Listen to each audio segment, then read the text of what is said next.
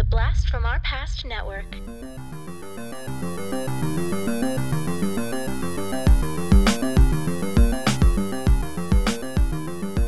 Hello and welcome to the Blast from Our Past podcast, where the podcast that gives you full on movie breakdowns, TV show reviews, and a whole lot more, all from the things of our nostalgic past. I'm Adam. I'm John.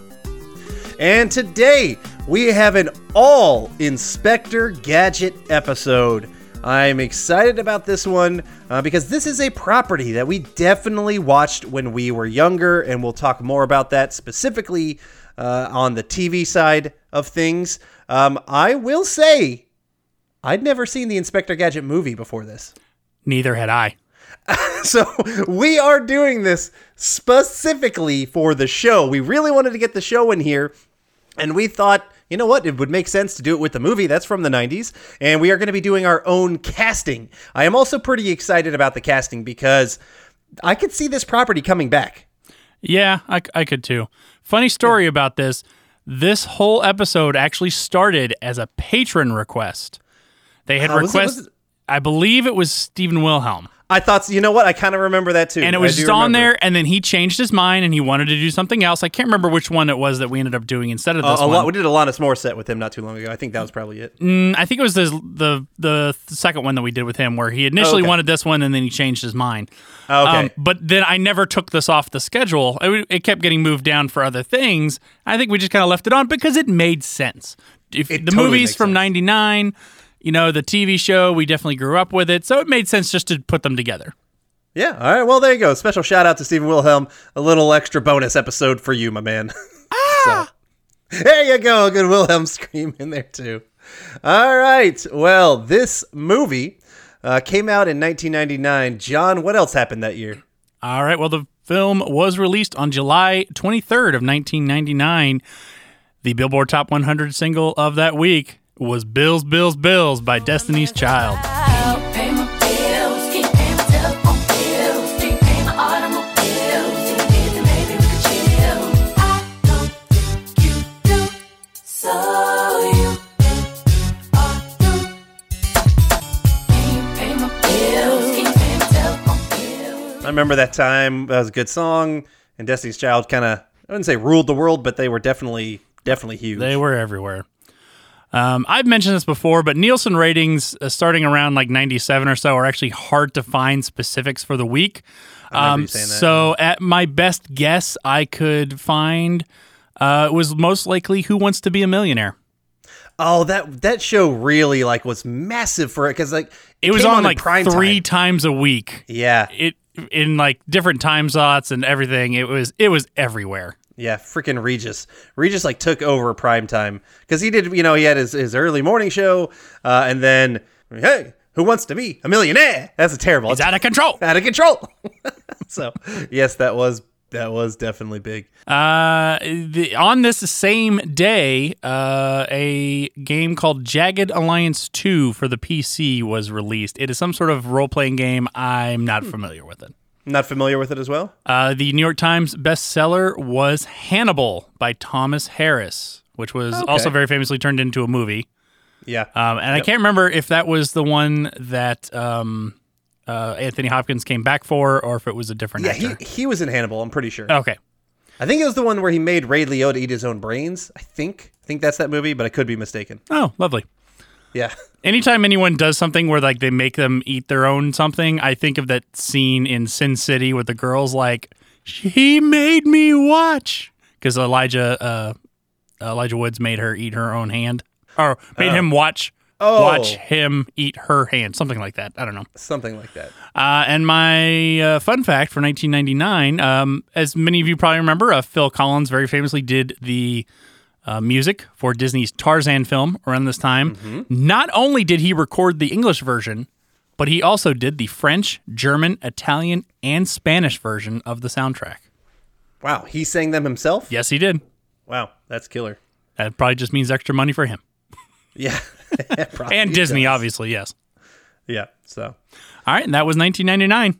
All right, what a wonderful year it was. Uh, let's just uh, go go gadget movie. How about that?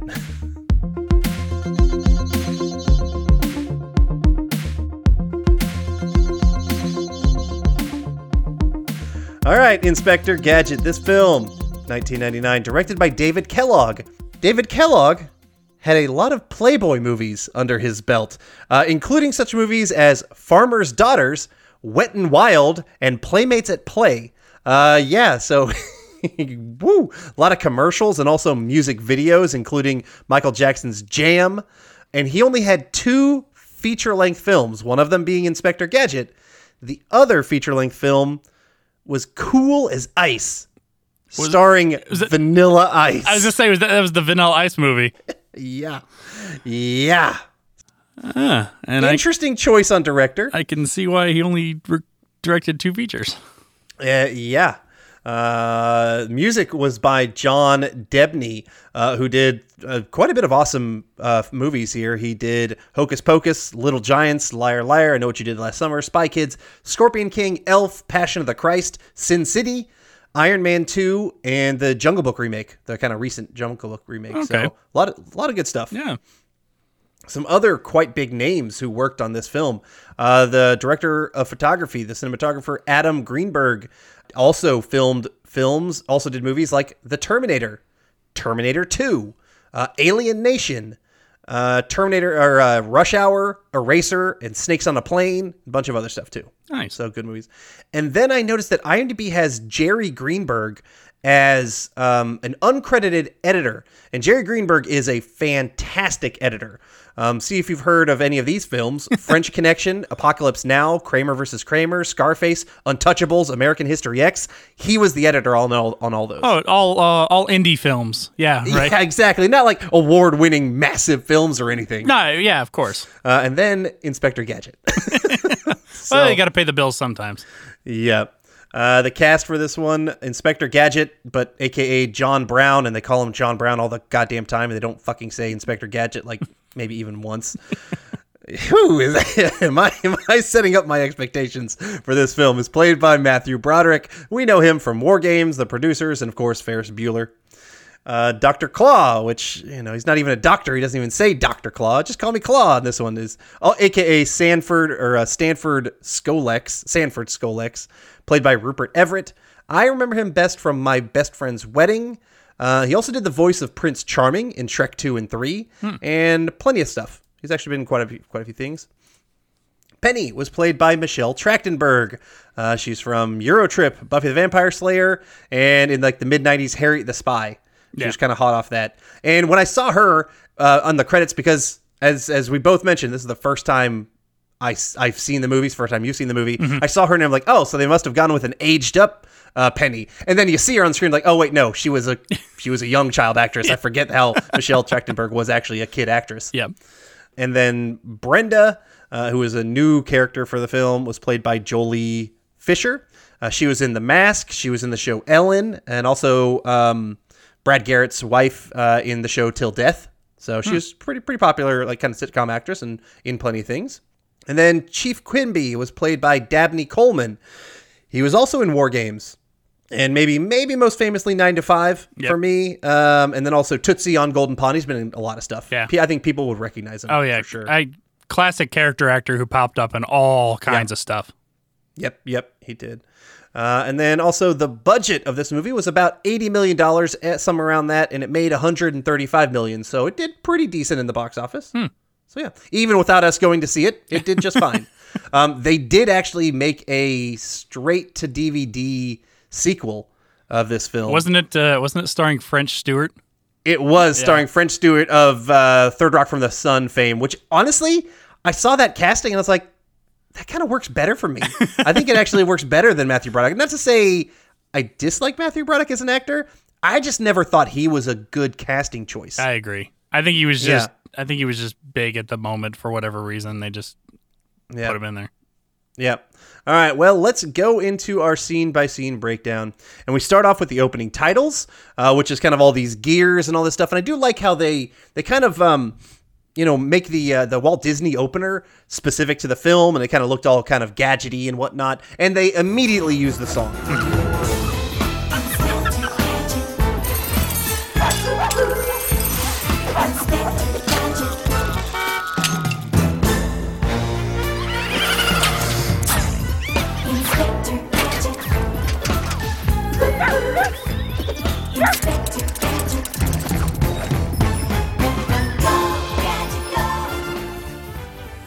And I have to give them props. A lot of times in these movies, they'll like save that for a big moment, and they're just like, no, give the people what they want. They want the fucking song, theme song, and we got that right away. Uh, we meet Officer, uh, in quotations, John Brown. He's trying to help with this brakes that has no, you know, this bus that has no brakes, saving these kids who get hit. It's very superhero esque, and it all seems kind of farcical because it's a dream, and so it is. Uh, he's actually a security guard, and uh, his his uh, niece Penny lives with him and wants him to go to career day, but he is of course embarrassed by you know all these other bigger, better career people and whatnot. So we also meet Brenda and her father, who are working on basically mind controlled cybernetics. Um, her dad, played by René, I believe it's. you know how to pron- I, I think it's Auberjonois. That was well done. I think you're probably right. Auberjonois. Y- Um, he was in Boston Legal, but I know John, you probably recognize him best from his Star Trek work. Oh, Odo in DS9. Yeah. Uh, great, great character on that show. And sh- I think uh, a lot of people consider that one to be critically the best Star Trek. Oh, oh, really? Yes, uh, because they really they kind of broke away from the um, uh, Gene Roddenberry sort of idioms of he had certain rules for Star Trek, and and uh, the Next Generation in general stuck to those idioms. But I believe he had he started to set this one up, but then he passed, and the writers really took this one to a, a darker place. And so, if you don't watch, you know, if you've never watched a, a lot of Star Trek, or if you think that Star Trek is too silly and you like something a little bit more dark, I recommend check out DS9. Like most Star Treks, it takes a couple of seasons to really warm into everything, but everything gets really, really good going by the third season and beyond. So I really recommend that uh, if if you're on the fence about checking out Star Trek at all. Okay, very cool. Uh, we see Sanford Scolex is kind of spying on Brenda from his limo um, and, and their kind of lab and all this stuff. Um, we also see that John has a big old crush on Brenda because he's like the security guard at the lab that they work at. Sanford busts into the lab with his limo and steals the cybernetics equipment, specifically like this big foot, uh, some of this other stuff, and kills Brenda's dad. Uh, so the Deep Space Nine guy doesn't get much time in the movie. he's Odo is gone. Uh, John runs after them. Uh, you know, he's trying to catch them in his. I think he said it's a Chevette. I wasn't really sure. It's like a ha- Chevette hatchback. Yeah. Tiny little thing. He kind of end eventually gets them stopped. You know, they have a big car crash scene, and then a billboard with Yahoo advertising crushes onto the limo. was, that was the most blatant uh, paid advertisement into a movie I've probably ever seen. They even did the uh, the cart the, the the commercial Yahoo Yeah. as it fell.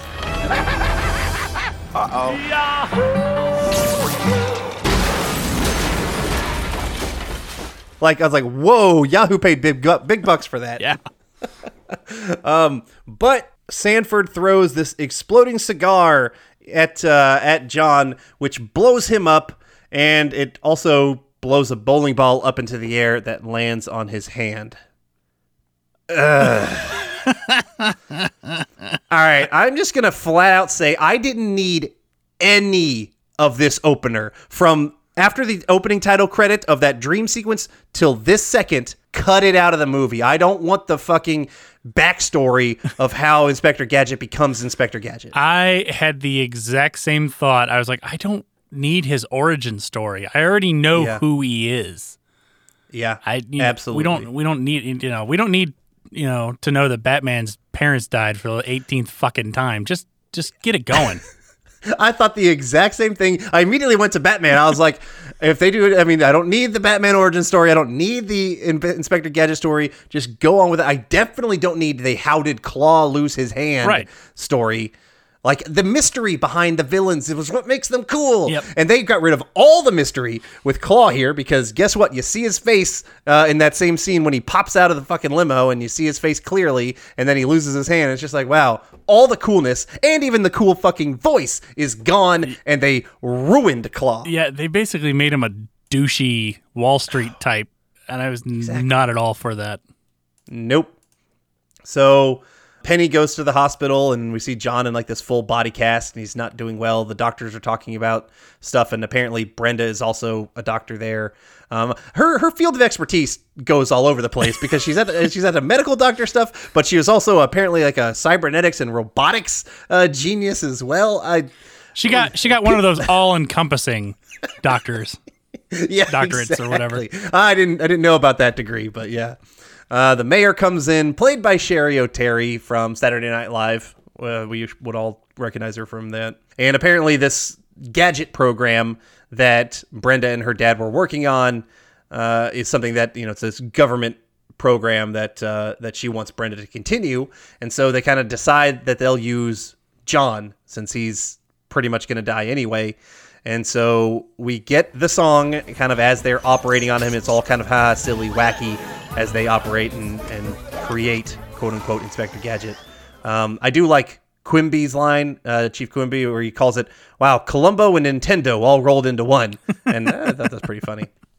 But also, I didn't care for their dynamic, and we'll I guess Yeah. we'll talk about that. Chief Quimby was vehemently against this because, like, the introduction is the mayor feels like this program will create you know better cops and um, you know cops that don't have to pay for overtime because you basically own them. Uh, but then that gets into the whole humanity aspect and all this kind of stuff. There was way too much with RoboCop in this movie, and I don't want that with my in- Inspector Gadget. I don't want like the human aspect with. I mean, that's that's RoboCop. I want a silly fucking fun Right. in- Inspector Gadget. But anyway, Th- this whole dynamic between Quimby and um, Yeah. Gadget uh, made me wonder if they stole that idea and used it for Captain America: The First Avenger, because it's both of them are like the guy who's running the project doesn't like the person who got selected Mm-hmm. for the thing, and doesn't allow him to do his job properly, which we haven't really got to yet. But he doesn't allow Gadget to really do the big cases at first, and Gadget just has to kind of go off and do his own.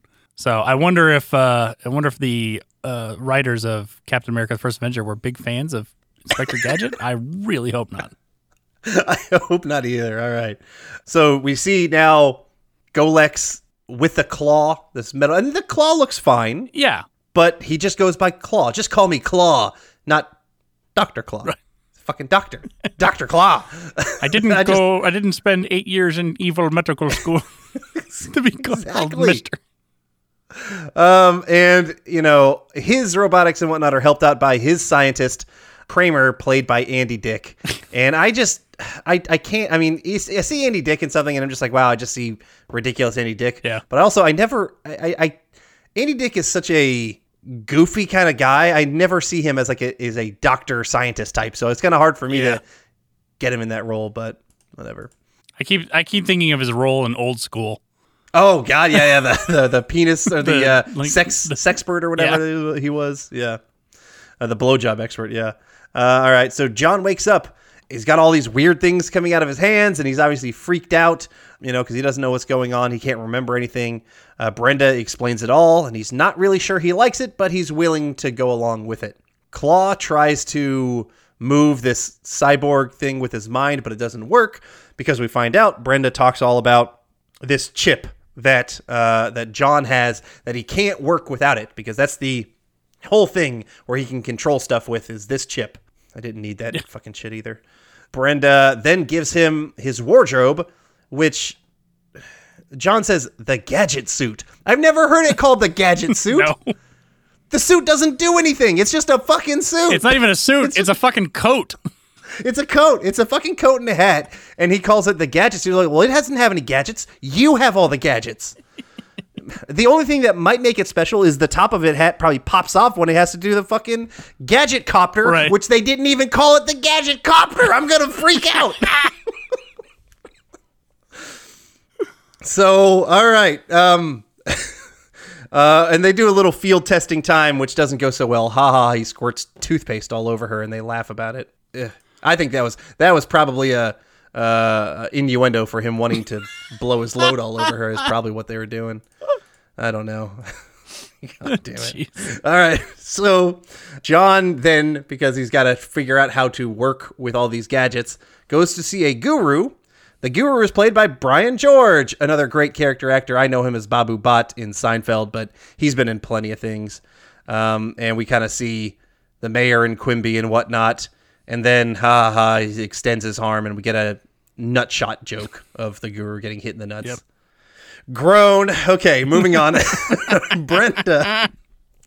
Brenda then presents the Gadget Mobile, which is like this. I mean, it's a cool car. Yeah. Sure. But it's not the Gadget Mobile. The Gadget Mobile is a van. Exactly.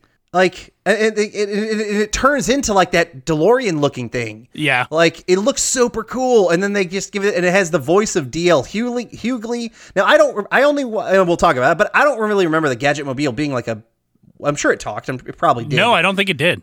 Okay, well, then I thought that was weird that they gave it a talking thing. Yeah, I kind of did too. I mean, I like DL Hughley, Yeah. and he was okay. I mean, it was a little over the top cringy.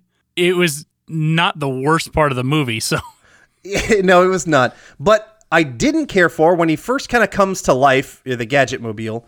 Um, he then drives off uh, with John in there, and he starts calling him out for liking Brenda. He's like, "I can tell you liking Brenda uh, and whatnot," and it's like kind of showing flashes of things in Inspector Gadget's head of you know liking her and stuff. And I'm like, "Yeah, we already know this." It is. It's been so blatantly obvious. Why are you telling us this? Right. So, like, we understand all this. Are you? what is the car going to do about it? Yeah, what's the car gonna get? Does he actually have a crush and he's jealous of John for liking her? I don't know. It didn't make any fucking sense story wise to point that out, which was already shown to us.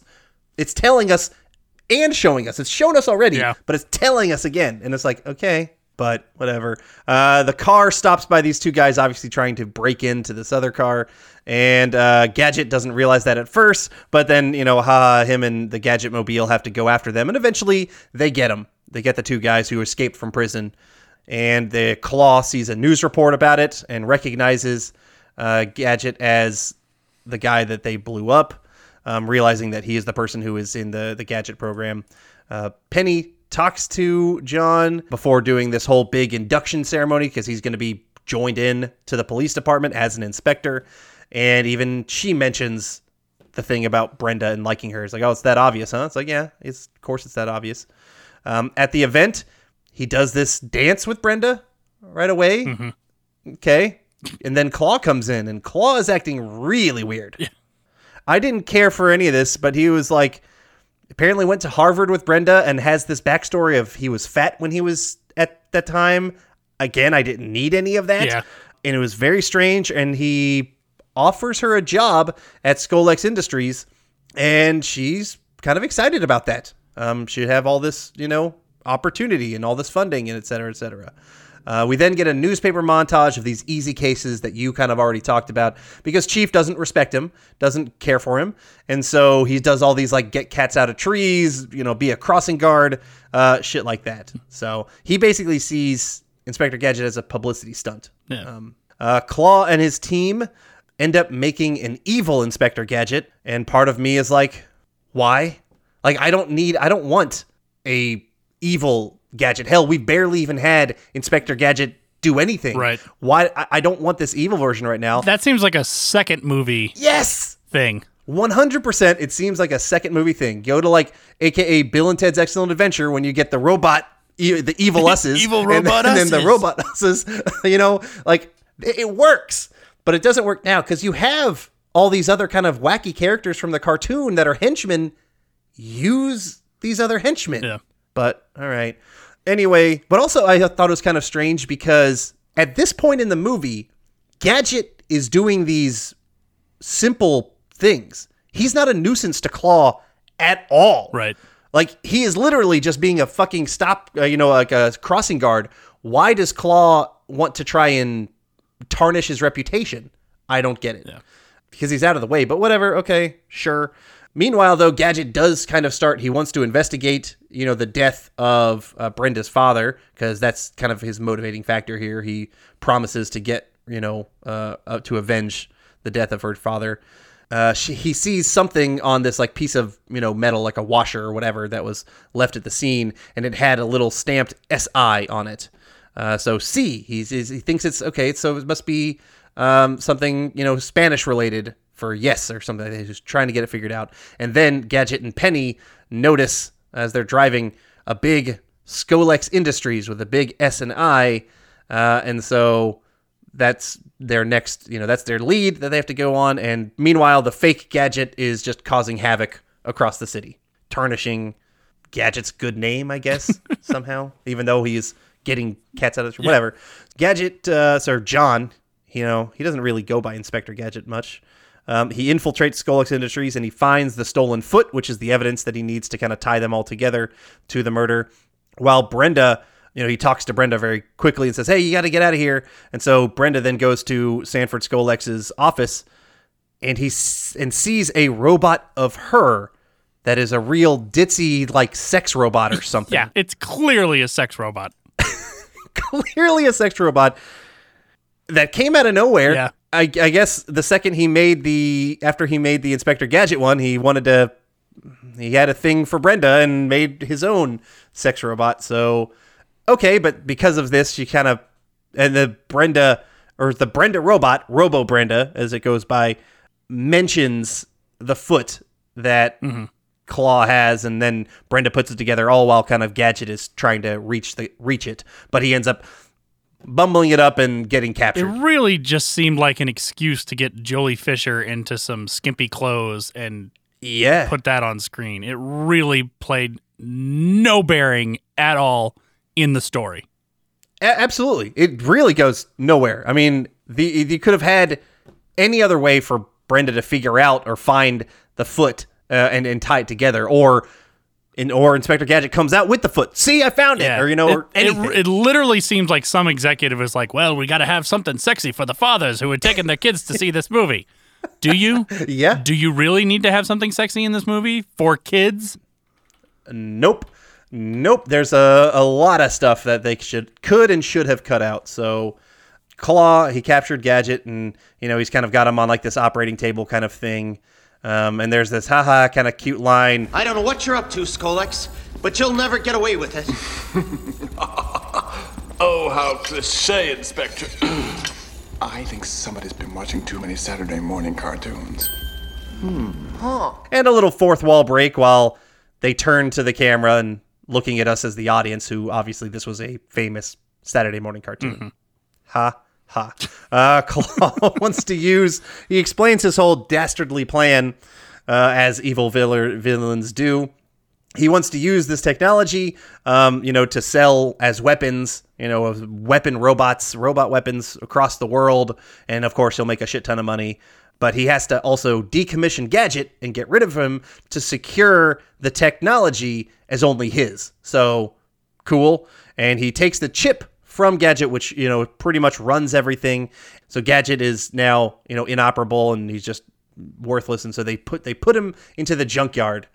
Um, all we kind of cut back see evil Gadget is continuing to destroy the city, just being awful. I I hated the Tokyo Godzilla reference stuff. I didn't think it was funny. Yeah. And Matthew Broderick's performance as evil Gadget made me cringe real hard. How about those uh, shiny fucking teeth?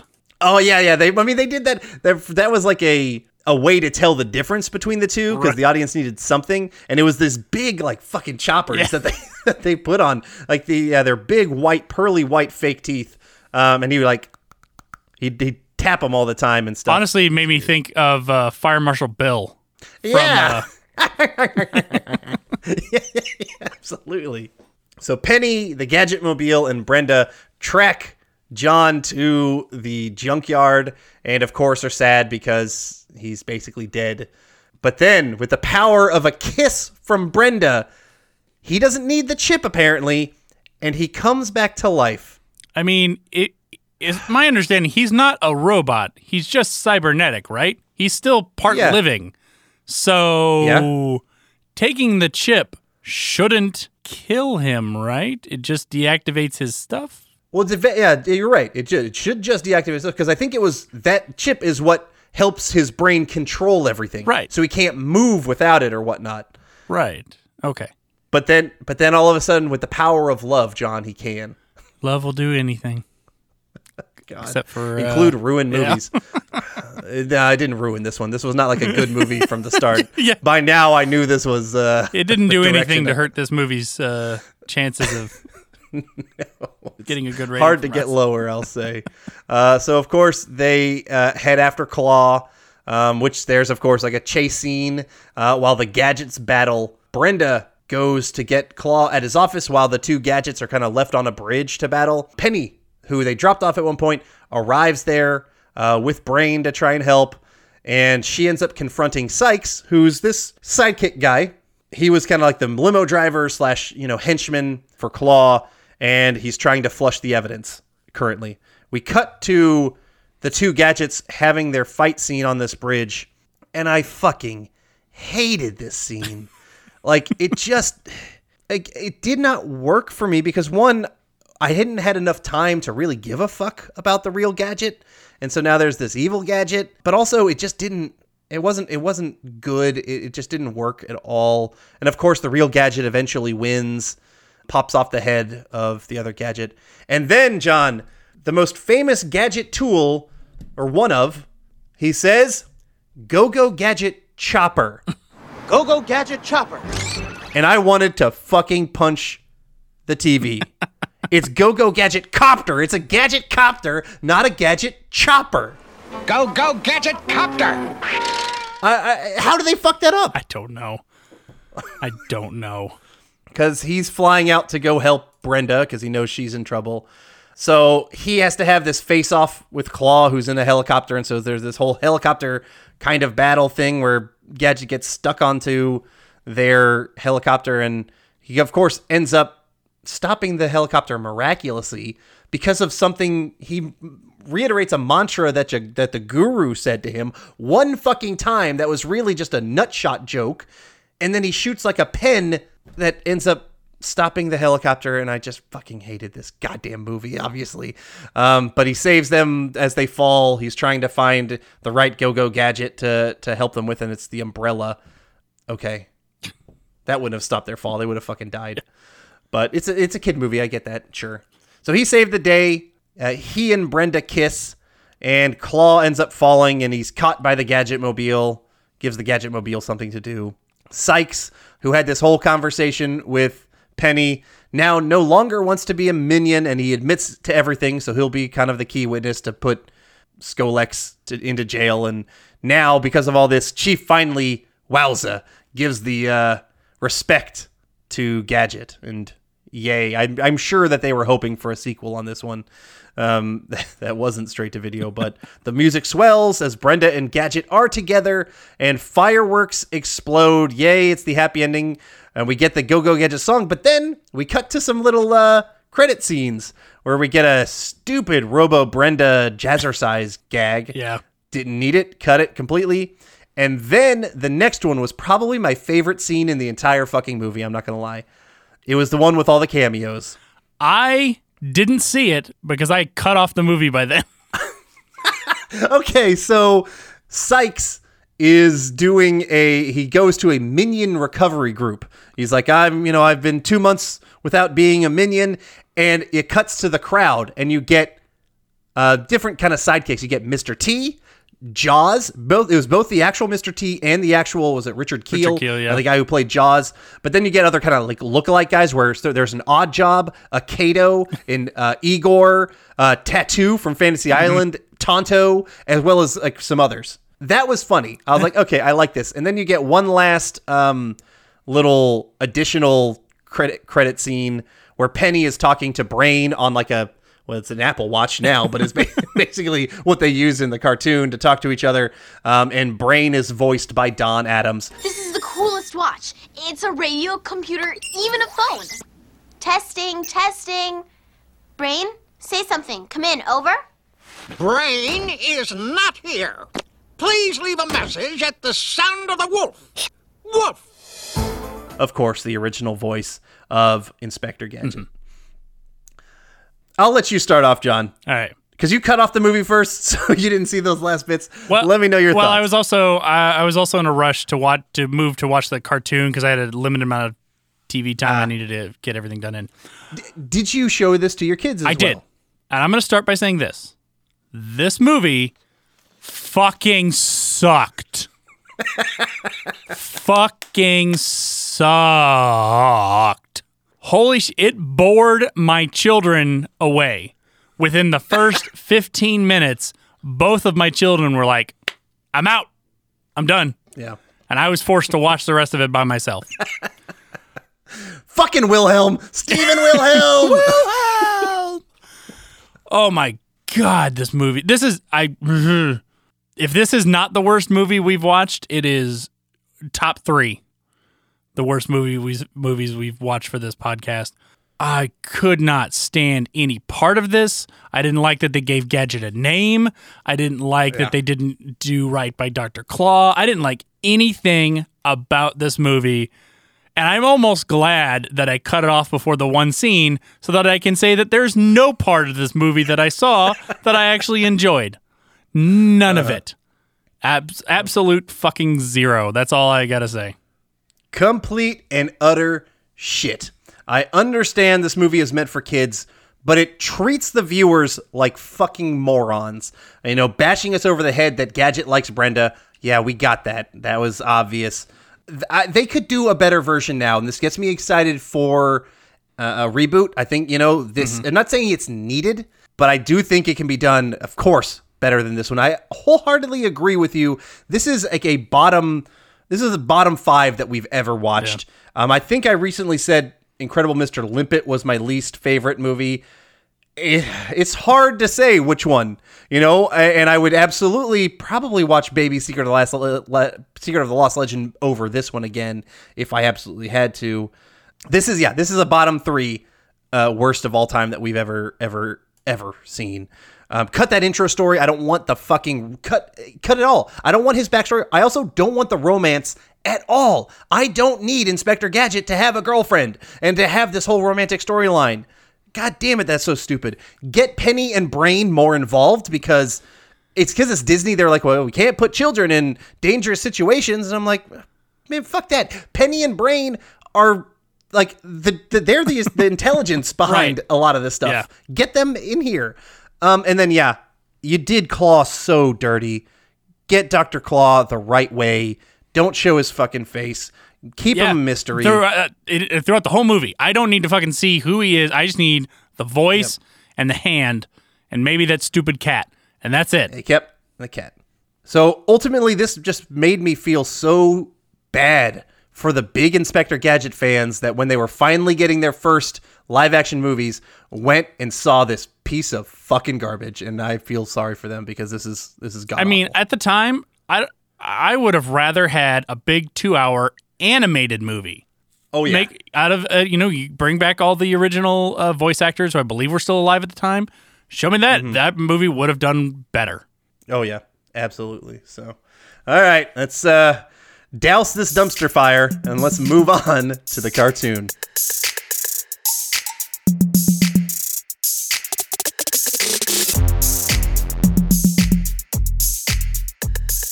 All right, Inspector Gadget, the TV show, the actual thing that John and I watched when we were kids. This show ran from 1983 to 1986. Uh, it was a syndicated show, uh, two seasons, 86 episodes, and it actually remained in syndication until the late 90s. Yeah, it was on forever. Yep. Yeah, it was on forever. Um, let's actually just start off. I remember this being a staple of the Spees household. if you listen to our top 10 Nick shows, even though this wasn't a Nickelodeon show, we watched it on Nickelodeon because it came on every night at 7 o'clock at Nickelodeon. And like once or twice a week, uh, our mom would let us kind of sit in what we called like the game room or the kid room that we had in our house. And we could eat dinner, which was often Taco Bell. For some reason, I have a very distinct memory of sitting at this little table that I still have, um, that our dad made, sitting at that table, eating Taco Bell and watching Nickelodeon, usually culminating in Inspector Gadget at I believe like seven o'clock or eight o'clock, something like that. I believe it was 7 Um, I don't know where the fuck I was going with that. I just now I'm just now I'm nostalgic for Taco Bell. Damn it. God, I love me some Taco Bell. Um, but yeah, this show was one of one of the few, and, and well, one of the shows that I felt you, me, and our sister all enjoyed. Yes. We would watch it together, or if we watch it on our own, it doesn't matter because we all liked Inspector. Well, Gadget. I think it had something for everyone in that show. Um, you had this it had a lot of comedy with this bumbling main character and for and gender being what it is this time it's not seen upon as this but for us for the boys it had these cool gadgets hence the name the cool looking cars for girls it had penny who was obviously the smartest and most capable person in this whole thing really the real inspector in all of this mm-hmm. and it, so it had ever you know something for everyone to enjoy and look up to and i think that's why it, it spoke to all all people Yeah, think well said. Uh, the show was created by Jean Chalopin, Andy Hayward, and Bruno uh, Bianchi. Uh, Jean Chalopin, Chalopin uh, also worked on Heathcliff. He was actually the creator of not the Heathcliff because that came from a comic book or a, a comic strip, Right. but there was the, it was Heathcliff and the Cad- Cadillac Cats. Oh, yeah. Uh, he, I remember that. He created the Cadillac Cats. Um, he also worked on King Arthur and the Knights of Justice, Rainbow Brite, Zoobilee Zoo, which is actually a show I would love to get to. i i don't point. remember the show but i definitely remember the theme song Everyone up. I, that's all I, i just remember Zoobilee Zoo Zoobilee Zoo. Yeah. Uh, and then Dinosaurs also worked on that, which is actually one I think we might be getting to fairly Yep. soon. And plenty of other stuff. And uh, Bruno Bianchi also worked on Heathcliff Mask, Jayce and the Wheeled Warriors, Rainbow Brite, other stuff like that. Uh, the cast, Inspector Gadget, was voiced by Don Adams.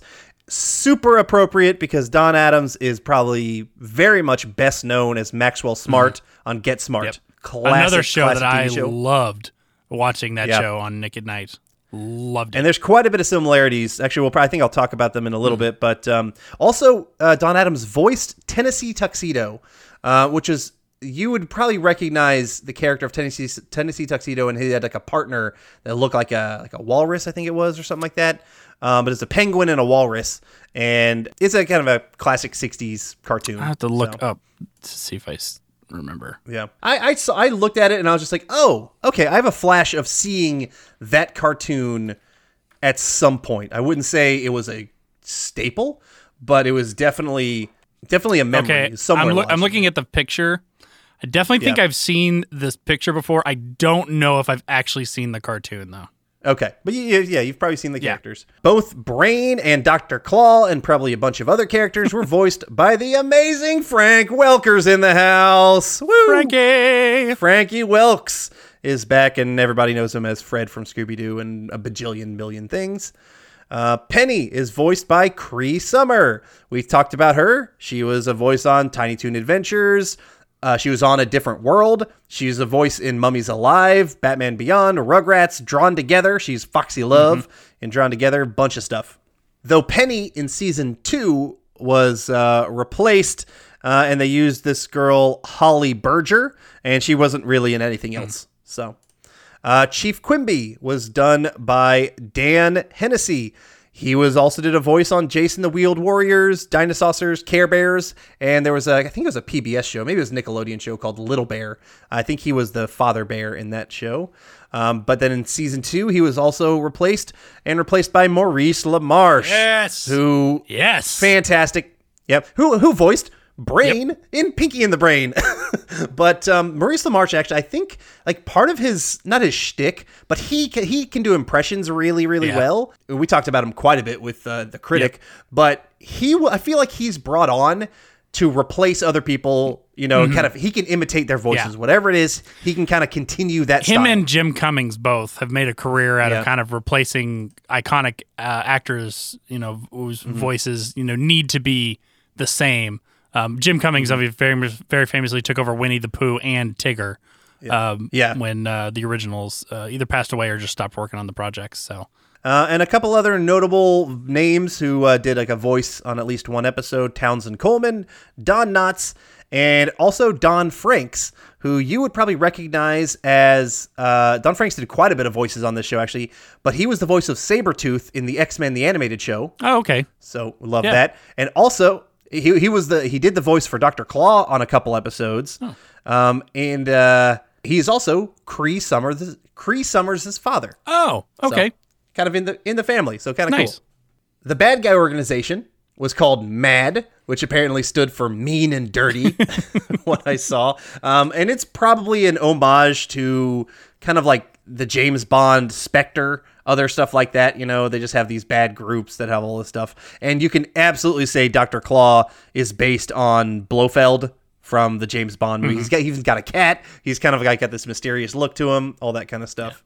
Did I watched uh, two episodes? One of them actually being the pilot because I saw uh, I had read that in the pilot he had a mustache, so I wanted to see Oh, that. I did not watch the pilot. I think I just watched a random episode.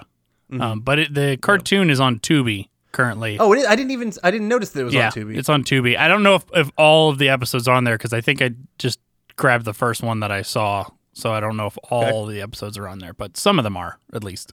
Yep. I saw. I thought I saw at least just watch. The app told me that it was on Paramount Plus, um, but I saw it on YouTube. Like every episode is on YouTube in its entirety, okay. so it's good, easy easy to find. Um, but yeah, so in that pilot, he had a mustache, but uh, MGM suggested that the character take. Uh, he looked a bit too much like their own bumbling detective, Inspector Clouseau. I was to say that that makes it to me it seem like it's the Pink Panther. Yeah, and so they had him had the the uh, mustache removed to avoid any kind of controversy or infringement, and we got the look that we know.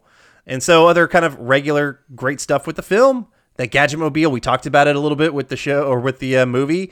To me, it looked very DeLorean esque, um, which is just it's super cool looking. When it transforms into like the police like speeder car, it looks great. Yeah. So, and then also something that they we already mentioned they did not utilize in the movie at all: the mystery of Doctor Claw, and that his face was never shown on TV. Mm-hmm. Throughout the entire run, they never showed his face, but people can find out his face. What? Yeah, there is um, a toy line that was released in 1992 that included Dr. Claw and it had his face. But, John, in the box, it had a big old sticker to see his face. So you had to buy the, uh, the toy and remove the sticker to actually see the face. And if you go online and look at the toy, the face, I'm like, that's what you chose? God, I'm glad you never showed that face. I'm I'm gonna go on record as saying that's not canon. Okay. It's And you are canon. you are the official Inspector Gadget canon decider. I I absolutely am right now. Yeah. Especially if it was like 92 because that's well after the end of the cartoon. So It was. if it didn't happen in the cartoon, it didn't happen. Okay. All right, fine, fair enough. And one thing that was actually pretty interesting with the show, this was the first animated series to be, to be presented in stereo sound. And so it actually utilized a left right where a lot of other cartoons eh, earlier were just a mono out. Yeah. So sin- cool. so that was very cool, you know. I am looking at that action figure and that is definitely a face they chose to go with. it's awful, isn't it? It's absolutely it's I I can't. ima- I I can't can't, even- I imagine can't that voice it. coming from that face. It doesn't. no, it I can't. not fit. I can't imagine any voice coming from that face. Which, speaking of that awesome Doctor Claw voice, John, you gotta do us an impression. Uh, okay, so it's my like my one party trick that doesn't amount to any parties. I'll get you next time, Gadget. Next time. That's quite good. That is that is a good. Yeah, that Frank Welker. I'm no classic. Frankie Welks, but uh, That's that's solid though. That is quite solid. I can get away with that one. Yeah. Um, and so, kind of speaking of the sound uh, and overall music, we got to talk that awesome theme song.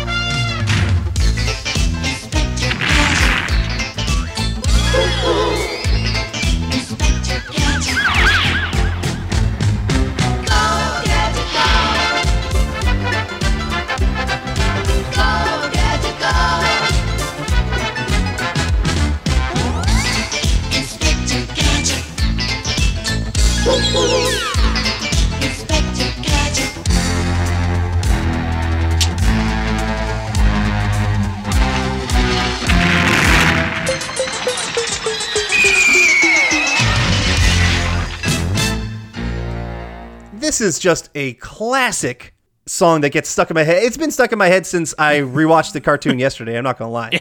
Yeah, it's it's catchy, it's fun, uh, it's easy to sing along to because there's no, no real words other than just do to do to do Inspector Gadget. but uh, it, it's man, that's that to me. It's the sign of a good theme song if it's it's short enough, it's catchy. You could sing the whole thing right now. It wouldn't take you more than like I don't know 30, 40 seconds to sing the whole thing, and it it fills you with joy because you're hyped up for oh here it comes here you know Inspector Gadget's coming on. I'm gonna laugh. I'm gonna enjoy myself. I'm gonna see some kookiness and stuff. Mm-hmm. Oh, it just fills me with joy. Which is why I was so fucking hopeful when the movie started Yeah. and then immediately bombed yeah. straight after. And, and it, did- they, they gave us what we wanted. You're right. Right after they or they gave us what we wanted, and then it just was downhill. Yep. It's downhill. Um, so that theme song was done by uh, Levy and Saban. Uh, we've talked about them before. They do Legend. legends in the uh, cartoon theme songs, um, and apparently they were inspired by uh, Edvard Grieg's in the Hall of the Mountain King. Huh. So I mean, I, I, I, in the Hall of the Mountain King is bum bum bum bum bum bum bum bum bum bum bum bum bum. So I can say they just kind of sped it up. Bump it up, it up, bum bum bum bum bum. Yeah, I can see that. Yeah. So, all right. Uh, there was a sequel series to this show that came out in 2015 that lasted for four seasons, 52 episodes. I never watched it. I, If it comes out 20 years later, is it really a sequel? and that's what it said. It said sequel series. I'm like surprised it wasn't like a reboot series, but okay. What was it called? It was called. I think. I think it was just called Gadget, or maybe it was Inspector Gadget. Okay. Can't remember. What do you- Yeah, it's called Inspector Gadget. Oh, a Canadian CGI animated TV show. So it may not have come. Oh, it was on Boomerang. So yeah, it was in the it hit the U.S. Okay. So if it's CGI though, I don't know if I can get used to that look. I'm so I'm so used to like the 2D look, and honestly, even rewatching it, it's not the most amazing animation, but I still think it was actually pretty damn solid animation. Mm-hmm. Yeah, it was just fine. Yeah, it it held up pretty well. I had no problems with it. I don't think I could imagine him seeing him in a 3D space if that's how they do it with the more recent one. So yeah, and a whole bunch of little kind of regular gags with this show. Chief Quimby kind of being in like awkward, like a safe or awkward little positions where he had to give the assignments to uh, Gadget, and then Right. Gadget would take the assignment and throw it back at him, and it would always explode. So ha ha ha. Um, and that's actually kind of reminiscent again of Get Smart because there would be times when I think the uh, someone in, in there would be kind of communicating with Maxwell Smart Smart from weird, weird- locations. Yeah. Yep. And you already mentioned, but yes, Penny and Brain, but very much Penny being the most the most intelligent and capable uh, of the group, and Gadget, even though you know he had his his gadgets and he would always be able to like you know get it done, he was kind of the doofus, kind of a clumsy kind of guy at times. Um, so it's kind of interesting having that dynamic. And then yeah, like the whole stuff with Dr. Claw's face, sometimes they would kind of make you feel like you're about to see Dr. Claw's face at the end or something, and then they'd never show it. Uh, and so yeah, and then I love you know you love the go go gadget whatever he would just have whatever he needs. You know it would just pop out of some orifice or something, and he would go do his thing. But uh, yeah, I- I'm gonna go ahead and start off. Do you have anything else you wanted to mention about the cartoon Inspector Gadget? Uh, not anything else specifically. Did so your kids couldn't handle the movie and i completely understand them had they seen the show at all I don't think so. They didn't stick around when I watched the cartoon, and I didn't ask them to because by that by that time they were like engrossed in whatever it was they were doing. So okay so that, Um, that- the, sh- the they were- shame was having them see the movie first Yes, that Yeah. absolutely was. They were very much aware of who Inspector Gadget is. So they've come across Inspector Gadget before. I don't know from what, if it's just pop culture or something. So they know who he is. I, also, it's possible that um, uh, one of their favorite things to do, and this was just a few years ago, and I've mentioned it before, but it bears mentioning for this. Uh, it was before you know bed. They at night we have them take their shower or something before they go to bed. Is they liked watching cartoon openings. Like we would watch YouTube videos of just I cartoon remember, openings yeah. from the 80s and 90s and stuff like that. And this was obviously one that came up a lot. So they were very much aware of, of who the character is. I don't know. Um, I bet I could sit them down and they might enjoy the show. It's hard to say.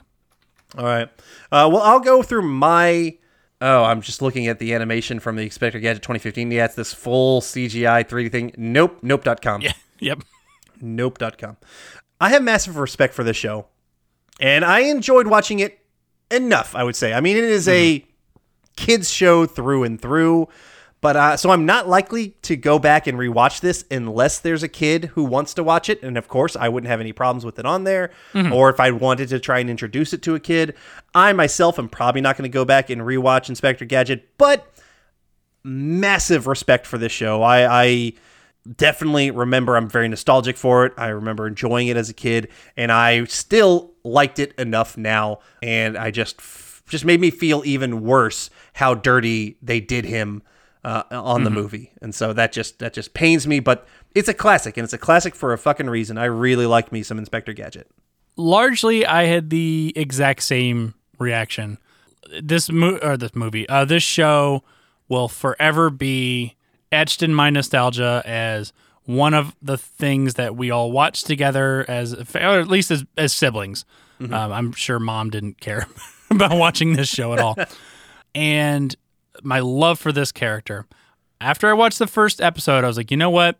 It's not hitting me as much this time because I'm like, it's definitely for kids and I'm not getting as much out of it. So I'm going to stop here because I'm not going to sully the memory of this show that I found to be one of my favorites uh, when I was very little. So, uh, again, with you, same as you, mad respect for the show. Love it. We'll always praise it and we'll always, uh, you know, sing its its heralds. But I probably don't need to watch this unless my kids ask me to watch it with them, and then I will absolutely do that. Yep, I wholeheartedly agree.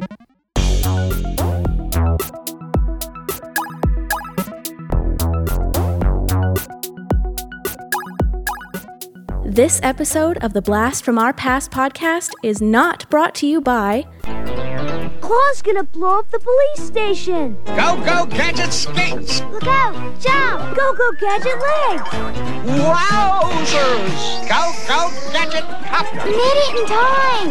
Take this, gadget. It's a bomb! I'll handle this. You saved the police station, Uncle Gadget. Thanks, Penny! Collect all the Inspector Gadgets and friends, each sold separately, new from Tiger. I'll get you next time, Gadget. All right. Now, the moment you've all been waiting for our recasting of Inspector Gadget. But there's there's real potential, okay? You know, there's, yes. yeah.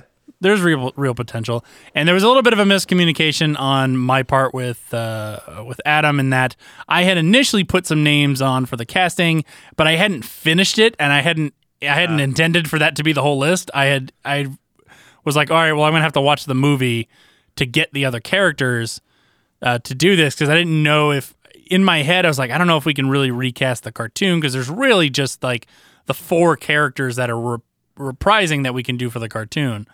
Um, so I added other characters later, but Adam didn't get that, so he only did uh, four of the characters, and I ended up doing seven. yeah, Three- uh, three eight. from- you, you had eight. Uh, I, I deleted one of them, Oh, you okay? Oh, sorry, sorry. Which one did you delete? The mayor. the mayor. Okay, so yeah, so you did Brenda, Kramer, and Sykes. Yes. Um, and even though you'd kind of very quickly, I could have quickly thrown something together, but out of protest for how shitty that fucking movie is, I stand by my statement. I don't want to recast that movie, John. I Okay. need an entire brand new Inspector Gadget franchise without any thought or similar characters from that other than the most important ones. So I vehemently against casting a Brenda Kramer and Sykes, but go ahead, let, let us know your your Okay, what you well, did. I'm just gonna and throw my names out for those three characters. Okay. If in some sort of weird parallel universe they were gonna recast that specific movie, Mm-hmm. um, these are the people that I would recast in those. So for Sykes, who was just kind of like the driver and, and Yeah. stuff like that, um, my wife and I started watching this show just recently called Our Flag Means Death, and it's on. I can't remember what this is on HBO or something like that. Um, I think it's a Taika Waititi show. He's not on it, but he's directing it and he put it together. And it's kind of a, a, a pirate show. Uh, stars um, Rhys uh, Rhys Darby. Okay. Rhys Darby, who, uh, if, if you saw the the Jumanji movie, the 27 2017 Jumanji movie, Yeah. he's he plays Nigel, the Oh, the, okay. the character who's like, "Welcome to Jumanji." Yeah, that guy. I liked him. He's funny. Yeah, he's a he's a great uh, character actor. He plays basically the lead in this. Okay. But there's another guy on this show that I'm really kind of enjoying. It's a little quirky and it's taken a little while for me to get into that particular show, but there's one actor that I'm liking. His name is Samson Kayo, K A Y O. Okay. Um, and he seems like he would be a pretty good Sykes, a good uh, henchman. Cool. I'm looking it up. I have not seen the stuff that he's on, but I'll allow it. If you need to have a Sykes, John, Okay. sure. I think he's a. I think he's British. I think he's a British actor. Uh, yeah, it looks like it from some of his other stuff that he's been working on. All right. Uh, for Kramer, who is the kind of bumbling esque uh, scientist, the Andy Dick character, um, I went with an actor who is actually also British and uh, is play played kind of a, a bumbling sidekick character, and it takes kind of a dark turn. Oh, I can't. Oh shit, I can't say that. Um, because you have not watched season two of Ted Lasso yet, have you? Oh, I have not. Oh Okay. no. Oh shit. Uh, I cannot say. Uh, I won't say anymore. Uh, but I went with the actor Nick Mohammed, uh, who plays uh, Nate the Oh. Great, Nathan. Whoa! I am so curious now. You've maybe made it uh, more Ugh, curious I did I not mean to do that to you, Adam. I'm so sorry. Oh, because everyone else I know has watched all of, of I both know, seasons, I- I just- including uh, including our mother and stepdad, who watched both seasons while they were here at my house. And that's the thing is, I, I see it when I was at your house, but then I, I'm no longer at your house, and I don't have Apple Plus. But I need to just get Apple Plus. I need to do it. Just just get just get the free trial and burn Yeah, yeah, through yeah. the second season real quick. Yeah. Well, I'm gonna have to start it from the top because I want Keisha to watch it. But now shit, Oh, yeah, she's yeah. about to take this massive trip for three weeks, and I won't see her. and what am I gonna do? All right. Okay. I, I like. I like him from what I have seen, and so um, I am very cool with that. Very very cool with that. Okay. And then for Brenda, I went with a, an actress who actually is most famous for commercials that she's in. Um, but I've seen some of her other stuff, her shows, and some of her web series stuff that I think is very funny. And I think uh, she's an underrated actress who needs to get more big screen time. Um, I don't know if this is really where I want to see her, but I, I use her. Her name is uh, Milana Vayntrub. I knew exactly the second you're going best for commercials. I was like, oh, it's going to be Squirrel Girl. Yep. The girl who I think was supposed to be cast as Squirrel Girl, but they are not doing that or something, unfortunately. Yeah, it was like uh, from what I remember, it was like it was supposed to originally be live action Squirrel Girl, and then it was going to be an animated Squirrel Girl, and then none of that happened. Yeah. Um, I mean, she would have been perfect. She would have been perfect. apparently the show is done. It just hasn't been released. Oh, really? Yeah. That's funny. So maybe maybe they don't like what happened, and they're just not going to release it. Which you know what? If it's a real shit product, I uh, I understand. Don't release it. We don't need it. Yeah. But give her, I give her a chance because I think I think she could really do a. I don't know how in the hell you would incorporate a Squirrel Girl into the MCU, but. Squirrel Girl beat Doctor Doom one time. Like, isn't that fucking insane? you beat she beat uh, Thanos. Yeah, like they they let Squirrel Girl like yeah beat these massive people, and it really undermines you know that stuff. But it's I guess it's silly or whatever. I don't know. What? Well, you know, with the with the implement of the multiverse, anything is possible. True. So, all right, and that leaves us with our four uh, big uh, characters, which are Inspector Gadget, Penny, Doctor Claw, and Chief Quimby. So, Can I can I throw out one thing? Oh, I sure. got an, I got an obvious casting. okay, If we're gonna if we're gonna do a brain, just bring back Frank Welker to voice the dog a little bit. Oh, yeah. And just make the dog sounds. Sure. Now, Yeah. granted, just have an actual. I don't know. I don't know how I'd want it to be done though, because dog was very animated and talked to you know like not like talk talked, but to like Penny and stuff. you know what? I mean, even even in today's thing, they might actually just animate the dog. Yeah, they might just animate The exactly CG. bring bring a legit dog in and kind of animate it. But I don't know. I don't know. But if you're gonna have to have a voice with something, use use Frank Welker. I mean, they probably they do that anyway because if they need a specific sound and, for an animal Yeah. to make a specific sound, they will just use an actor. Absolutely, bring back Frank Welker. Yep. Uh, all right, well, let's start with uh, Chief Quimby. Adam, do you have like an idea of what your Inspector Gadget movie would be, or you just you, you have actors that I think would fulfill whatever you needed? I have actors who who, who, who could fulfill whatever, but it's gonna be a comedy. You gotta you mm-hmm. gotta have comedy. It wouldn't be as stupid farcical as you know the Matthew Broderick one because the people who care about Inspector Gadget are our age, mm-hmm. and so you gotta still appeal to us. Now, I don't want like this intense. HBO drama like True Detective or The Wire with Inspector Gadget. no, that's stupid. Dark version of Inspector Gadget. No, yeah, that's just ridiculous. It still has to be kind of like a silly comedy, um, and so there's definitely it's got to be lighthearted, but you don't have to completely pander to kids. So, Yeah. but it, there's got to be there's got to be funny elements to it. So, Uh, all right, well then, who is your Chief Quimby? uh, thought about it. I mean, a lot of people I think could do pretty well in this role, um, but Quimby also has a very good mustache. And so I also went with a comedic actor who has a great mustache, and I think he could absolutely play a chief very well. I went with Nick Offerman as my Chief Quimby. That's a great call. I like that. Okay. That would, that's a that's a solid Chief Quimby. That'd be a lot of fun to see. Yeah, I think he works. I actually uh, switched mine up a little bit, and I went with an actress for my Okay. Chief Quimby. Um, Did you keep the mustache? I, d- Uh, mm, I mean, I she could pull it off. I'm sure uh, she can do anything. I went with someone who's kind of played a leadership role like this, like Chief Quimby before, um, just in in a, in a fairly recent movie over like the last five years. But I think it'd be really fun to see her in something like this that was really supposed to be comedic. I went with Glenn Close.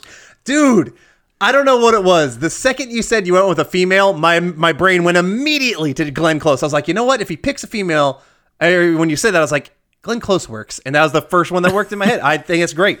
She had kind of a similar thing in Guardians of the Galaxy where she's and she was funny in that too. Uh, I just think it would be really fun to see her as like the police chief. I think she'd I think she'd knock it out of the park. Ab- absolutely, really like that casting.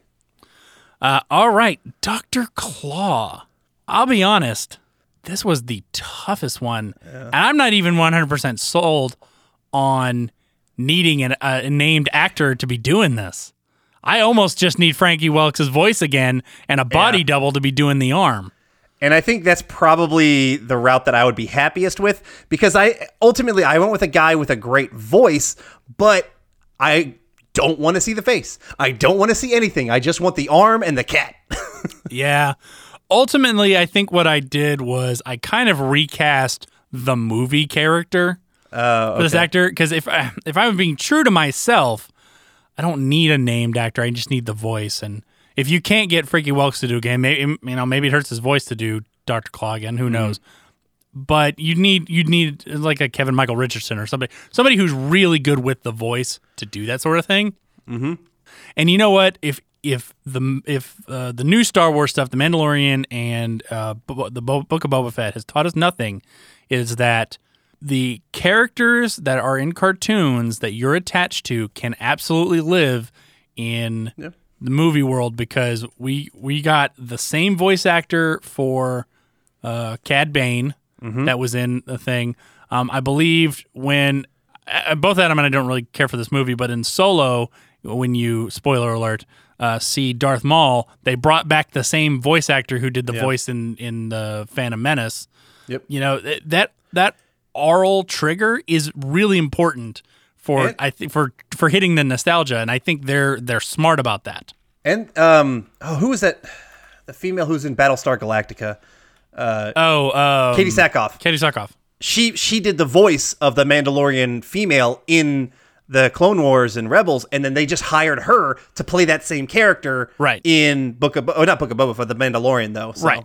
Yeah. So they they're smart, and, and if and if you really want to hit and hit you know people in the feels, that's that's what they would do with Doctor Claus. They would just have Frank do it Yep. again.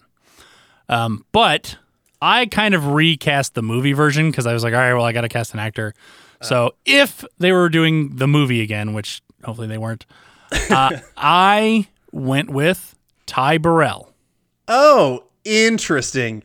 He would be a perfect wacky guy, like how Rupert Everett played it. If you were casting that, Ty Burrell works really well. Yeah.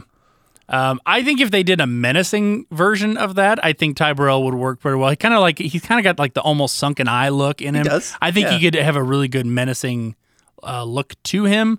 But yeah, if, I mean, if I'm just being, if I want to be really, really true to Doctor Claw, we can't see his face throughout the whole movie ever, Mm-hmm. and uh, it's it, the voice is more important than the face. Yep, fair. And you're right. And you can just overdub him with somebody. if Yeah. A deep voice is needed. Uh, all right, who is your Doctor Claw? I picked a bigger name who does kind of low voices, and he's done good villains before.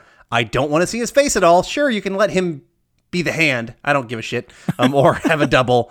I've used him before in other stuff. He is uh, one of my favorite villains from my favorite movie.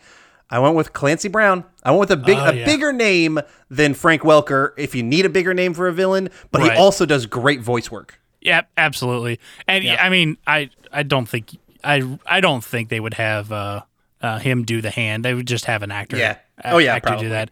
I mean, because then Clancy could just you know show up to work in his pajamas. Exactly. I mean, hell of a do- job. Yeah, who doesn't want to you know make a multi million dollar movie uh, in their pajamas? Um, I mean, other than porn stars, but that's uh, beside the point. Yeah, was it who was the the, dir- David Kellogg loves that because he, he uh there we go. he directed those movies. So Eh, Playmates uh, three is really when that series yeah, took off. exactly. That's where it really hit its stride. You Yeah. know?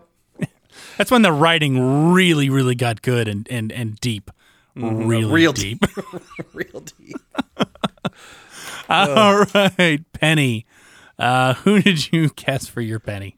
I didn't think too hard because um, you got to get like a, a kid, and I thought actually Michelle Trachtenberg's age range and, and kind of like that twelve to fifteen ish range uh, was about perfect. Mhm. And I did not think hard because this actress is just perfect right now, um, especially coming off of uh, Ghostbusters Afterlife, where I actually really really liked her. I didn't think much. but Kenna Grace is the right Penny for me. That's a that's a smart call. She is Mm-hmm. in the right uh, age range, and I think I ended up going a little older. Okay. Um, but um, I so I decided I needed a, a big name in the Gen Z world to pull in for mine. So I went with another one I've used a hundred times before. I went with Millie Bobby Brown. She's about okay. 17 right now. She could skew a little younger if we needed to, or we could just make Penny a little bit older. Um, Yeah. But uh, I I think if you're going for the actual like age range of the cartoon, I think you nail it on the head. Okay. Yeah. Yeah, yeah. They're not I mean they're two years apart or a year and a half apart, so I mean you could you could kind of see it either way. Yeah. So. I mean, I think she's like still 17, 18 right now. Uh, I think yeah. she. Oh no, she she just turned 18 in February of this year. Okay, so I mean, she's still. Ho- Hollywood has no problems putting thirty-year-olds as high schoolers, so yeah. I'm I'm sure that could s- still work, and I think both would would do fine. Um, Mm-hmm. I think Millie Bobby Brown would probably bring in more people, Probably. maybe right now, but I I think uh, I th- I think her performance in in Ghostbusters proved that uh, McKenna Grace would do a really good job. Yep. I agree. All right, uh, Inspector Gadget. Which uh, I didn't say this, but I hated the fact that they gave him a fucking name in the movie. Oh, awful. Awful. Because Penny always just refers to him as Uncle Gadget, is not Uncle Brown or Uncle John, is Uncle Gadget. And I don't know why they thought he needed to have a name. Nope. Yeah. Fuck that backstory. Get all of that away and just he starts he is a world famous like detective. Like that is Yeah. his thing. I don't need to see his origin story. No. I went with an actor who's probably aged out of it by now, but I still I still thought of it immediately, and it was funny because after I cast him, I forgot that he already played a character by um uh by uh Don Adams. He I- did yeah, Maxwell Smart. I went with Yep. uh, Steve Carell. He was actually the first name that I wrote down because I thought of that as well. Um, but because of the age out, I actually went with a younger actor. Um, but I, it, because he was Maxwell Smart, it just does kind of work. It'd be kind of funny and simpatico if that and out. he still has that kind of goofy sensibility. Yeah. Um, in, in a lot of the roles. So I mean, I, I you, you know if you want to have it as an older Inspector Gadget, that's fine. I mean that actually would work better, I think, with the with Millie Bobby Brown's actual age.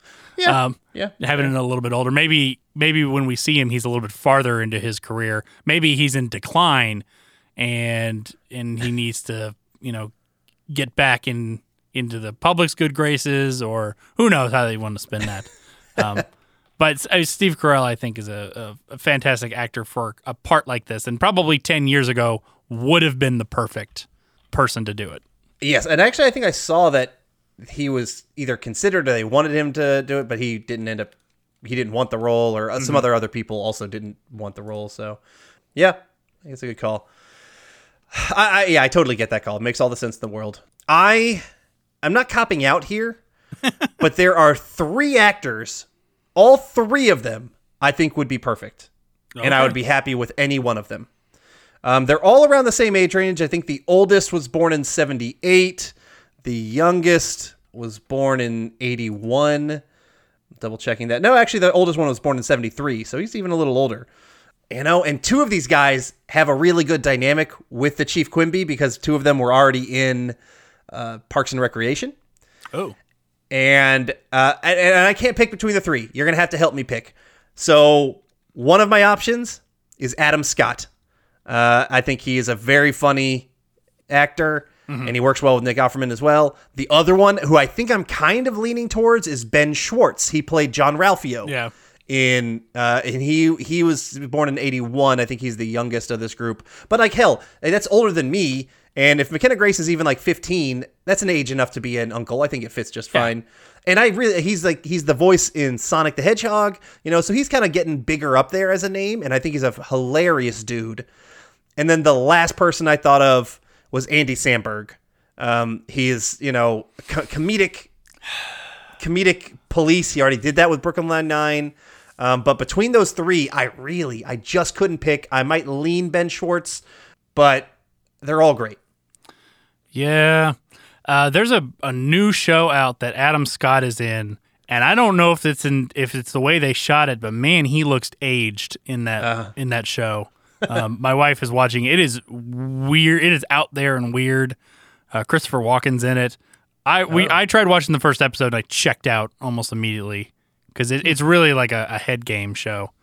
Ah. Um, Ben Schwartz is good. I think in this, I don't know if he'd be a big enough name. Like I said, other than Brooklyn Nine Nine, I haven't been big on most of Andy Samberg's stuff. Okay. I think out of the three, though, I'd probably have to pick Andy Samberg. I'm going to throw this name out here. What about, and this, uh, I don't know, what about Paul Rudd? Um, Maybe. I mean, he doesn't look old, so you know it's. He's possible. goofy He- enough. He is goofy.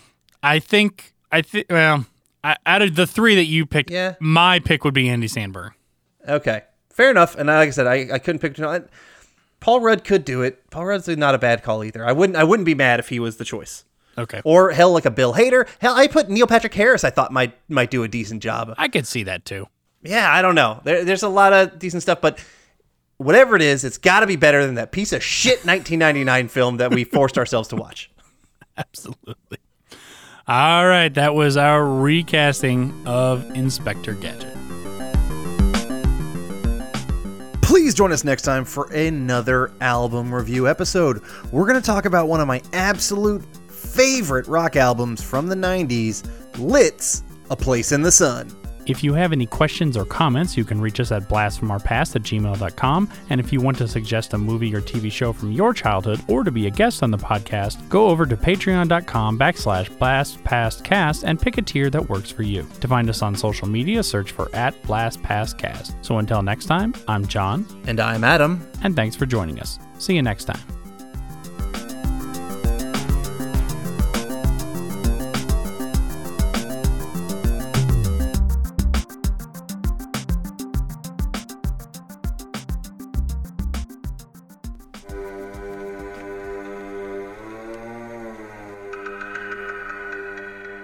Everybody, I'm Corey. And I'm Zach, and we're the hosts of Podcasting After Dark, a cast dedicated to late night horror and sci fi of the 80s and 90s, often found on HBO and Cinemax. You know, the movies your parents didn't want you watching as a kid. You can find us every other week on Apple Podcasts, Spotify, Podbean, and Stitcher. This is what you want. This is what you get.